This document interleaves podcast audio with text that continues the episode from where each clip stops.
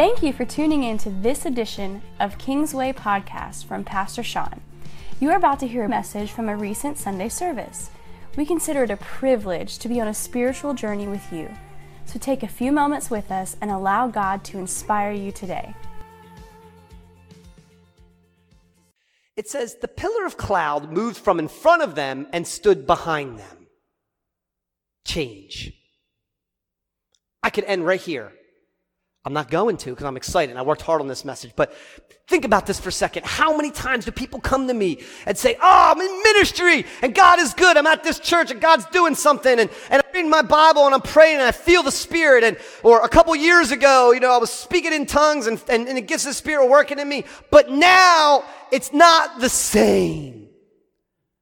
I don't feel God's presence. I don't see God's presence. I need to go to another church. I need to have another pastor. I need to read different scriptures. Really? Isn't God the same yesterday, today, and in the scriptures the same yesterday, today, and forever? They will not return void. What? You need, you need to change what? How about you stop changing and allow God to do the change today? Amen? My point is, he very well may start from in front of you and he may move behind you. And you may get pretty upset at that. Where'd you go, God? I don't see you anymore. Hey, God, where are you? I can't feel you. Hey, God, I feel alone. You left me. I know the Bible says you'll never leave me, but I feel left. Where are you? I can't touch you. I can't see you. Why? Why? Change is uncomfortable. God's leaving. Things are not what they seem. Things are not what they seem. You see, that's the point of change. They're not what they seem. Read just the next part of the verse. Verse 19, the next part says, and stood behind them coming in between the armies of Egypt and Israel. God was literally leaving their current path and providing a hedge of protection before their enemy. Before you ask where God is in your life and why you don't feel Him, what you're doing, maybe God's not here to make you feel good. And maybe, just maybe, because of your prayer life, God has stopped attending to your emotional needs and He's protecting something much bigger in your life. Maybe your family, your health, your, your spiritual walk. I don't know, but, but He's probably doing something pretty big because the God I know is when I can't see Him, when I can't feel Him, I know He's working. Amen? Okay, so you're seeing it the same way I'm seeing it in verse 19. But uh, it's kind of funny. You know, I, I, imagine when God was doing all this stuff, he's like, I wonder if one day somebody will notice this and preach it, because I just got so excited. This isn't, this is in VBS. I'm adding it. Hope that's okay, Pastor Chris.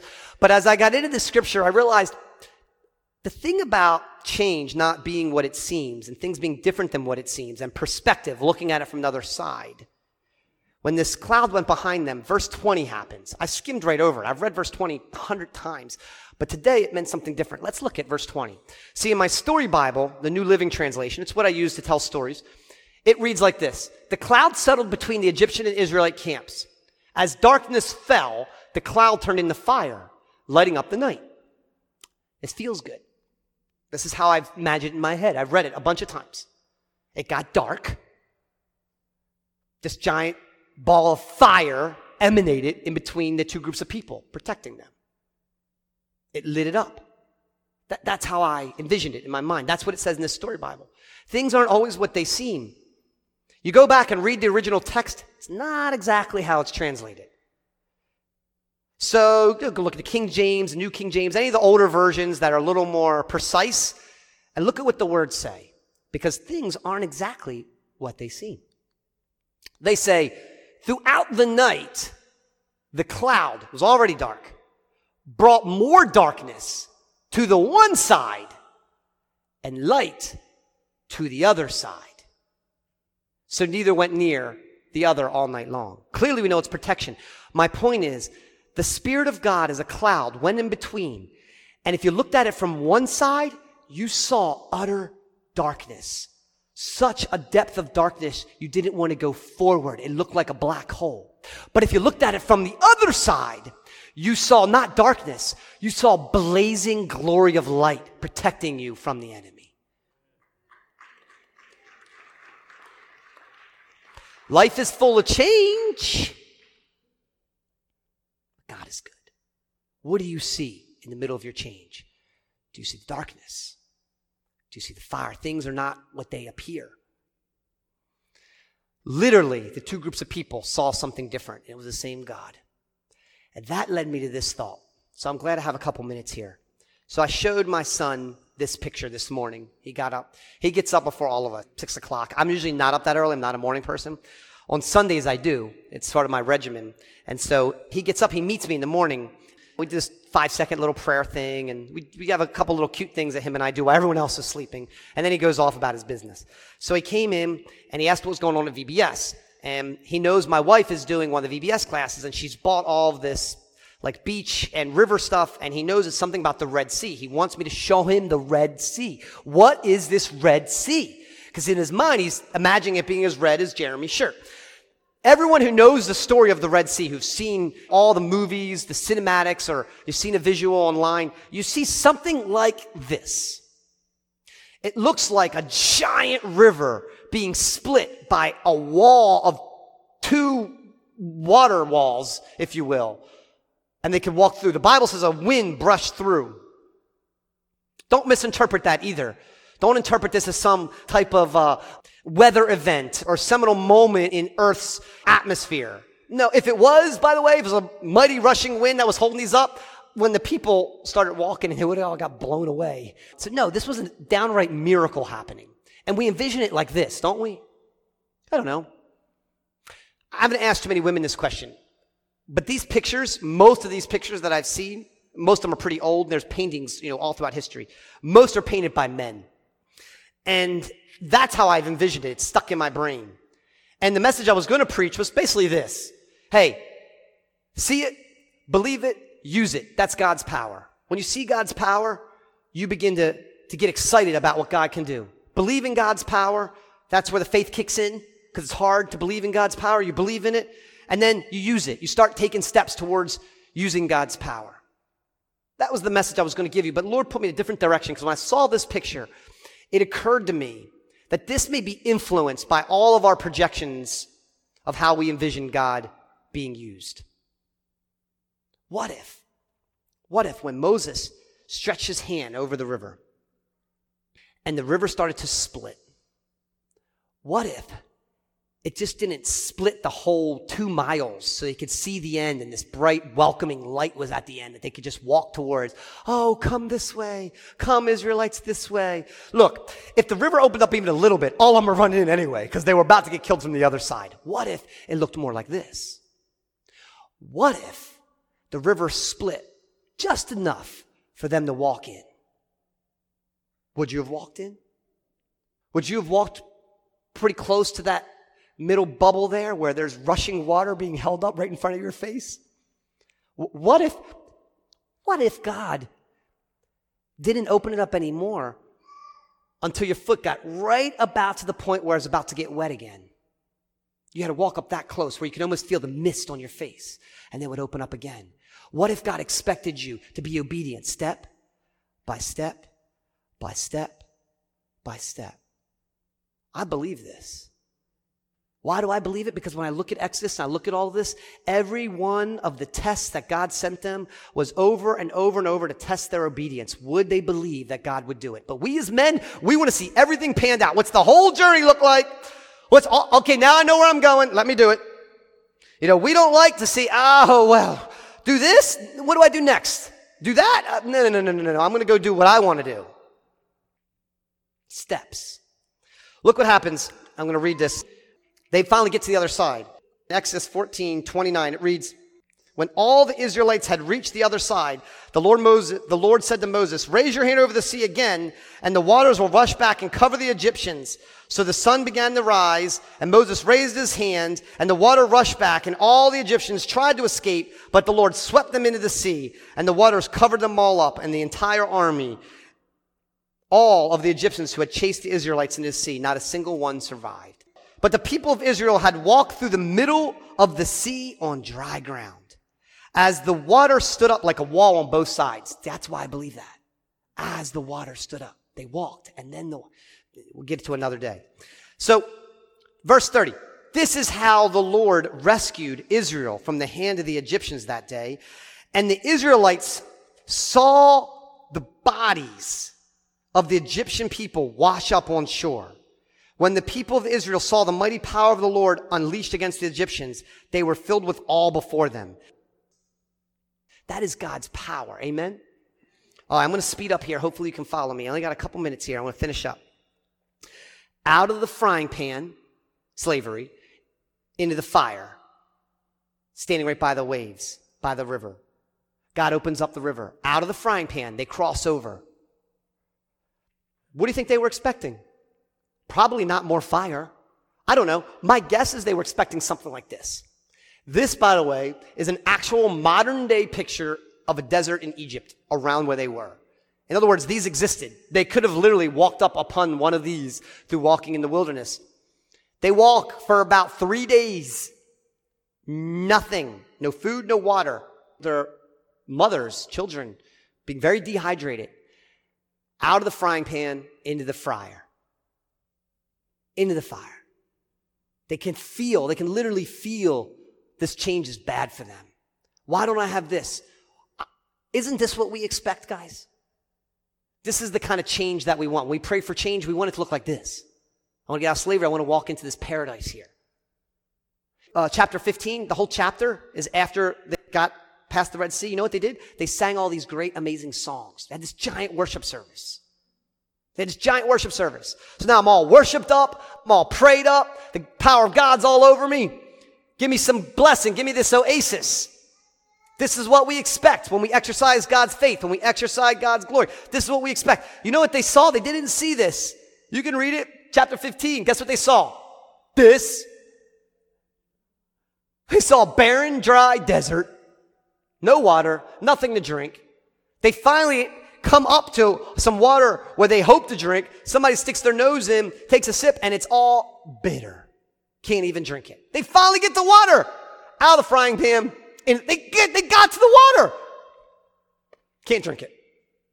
Now, all of our survivalists here say, okay, Pastor Sean, so what you do? You take the water out, you start a fire, you then light the fire, you then, okay, for a million people, really? Show me how you're gonna do that. God says, ah, let's skip all that. Do you believe me? Yeah, I believe you. Walk over there. You see that decrepit piece of wood sitting on the ground? You can't even burn it? No. Yeah, okay, I see it now. Pick it up, throw it in the water. What? Yeah, throw it in the water, make the water all good. Picks it up, throws it in the water. Now they can drink the water. This change that we're going through, that we all experience, is what you expect. See, the funny thing is, just a couple, couple verses later, this little picture here, they actually got there. They actually got there. It says they traveled on to the oasis where they found 12 springs and 70 palm trees. They camped there besides the water. God has something amazing in store for you, church. But maybe there's going to be plagues, a river, and a bitter pond to drink from before you get there. See, miracles, miracles are a funny thing. In Pentecostalism, we're like, we need to see miracles, we need to see miracles, we need to see miracles. Why? Why do we need to see miracles? You ever ask yourself that question? I know why. As a pastor, I figured it out. And it's not because it increases our faith. God could take this roof off right now, stick his head in it, and I don't think it would increase our faith. How do I know that? Because he did like all of that back here. Plagues, split the sea, threw a wood into a river, sent him to an oasis, didn't increase anybody's faith. Matter of fact, all they did later was complain more and more and more about God not doing anything. We need miracles because they meet our need. They meet or need God's way. God's way. Well, I'm closing, but I, I want to finish here. If only, this is what happened next. If only. You know, we've all started our prayers like this. If only, if only God would do this. If only God would give me more money. If only God would heal me. If only God would, you fill in the blank. If only. More change. God told him to leave that land and go to a new land. Now their, their thirst is quenched. They're filled up with water. You know what happens after you've satiated your thirstiness, your dehydration? You know what happens in your belly? You get hungry. So now they want to eat. You know what happens when men are hungry and tired? They get this thing called hangry. It means they're angry and they're hungry at the same time. And so they said, if only, if only the Lord had killed us back in Egypt. I'm so hungry, I'd rather be dead. I'm so hungry. I'm more complaining, more complaining, more complaining. They actually said this.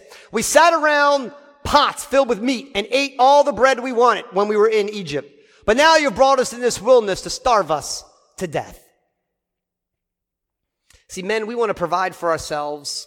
We can't provide food and water. We get all upset. We don't expect God to do it, but He's in the business of doing it. He will protect you and He will provide for you. Give Him a chance. Allow God to lead the fight. Allow God to lead the provision. And again, it shocks me. Once we remove God from the equation, what we'll settle for. I'd rather have my bellies full and be in slavery. What? Than allow God to do something in my life and change me all up. See what happened again. God's people encountered unfair, scary change. We're not immune to it. Expect it. Look what else happens. God's people, in the face of unfair, scary change, they blame and complain. God did not forget them. In fact, He continued to provide for them. Kingsway believers, fathers, visitors today, we are almost guaranteed to face danger, shortages, inconveniences. And these difficult situations will almost always lead to stress. Complaining is a natural response. God's people did not really want to go back to Egypt. They really didn't want to die, but they were so stressed out they say stupid things. Stop that. Stop doing that. I do it. We need to stop it. In reality, what we're really upset about is that life is difficult and keeps throwing us curveballs. And we'd rather have life a whole lot easier. The problem is that in the pressure of the moment, we find it very hard to focus on the cause of our stress, which often is we don't trust God enough. Instead, we can only think about the quickest and easiest way to escape. And that's not God's plan at all. We can't run away from change, especially undesirable and uninvited change. Resist the temptation to make a quick, quick escape. Lord's Prayer says, Give us this day our daily bread. He wants to give you your bread enough for today. Amen? I want to share this one last thing and then we'll close. As I was sort of putting this whole thing together in my head, this picture came to mind. And there's more scriptures. I'm not going to get into them at this point, but I, I want to share this. This is for men, but I think it applies to everyone who's been on a Christian journey. When we pray and we ask God in our life and we start down a journey, I think all of us have a mental image. It looks like this that the path is maybe have some curves in it, may have some trees in it, but it's going to be lit up. I'm going to know the way. I'm going to know every step. I'm going to know the beginning and I'm going to know the end. Ladies and gentlemen, that is not how God works. It's not how the plan works. That's not what he did with God's people back then. He doesn't show them every step and every way. We don't see the full picture. We need to get comfortable not seeing it. And often is the case in my ministry, it looks a little more like this.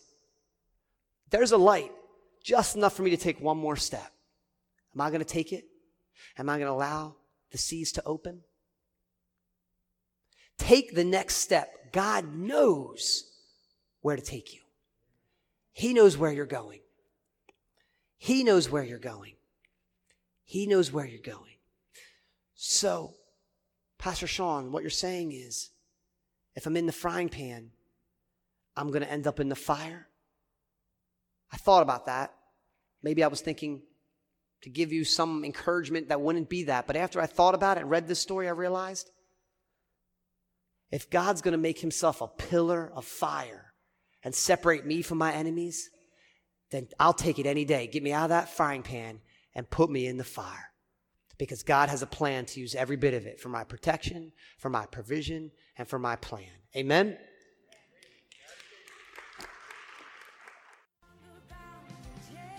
We at Kingsway hope you enjoyed this message from Pastor Sean. It was not by chance you listened to it. God is speaking to you. Visit kingswaycc.org to find the podcast from Pastor Sean. We pray today that this somehow inspired you to draw closer to God and to connect with His people, His purpose, and His power. God bless you.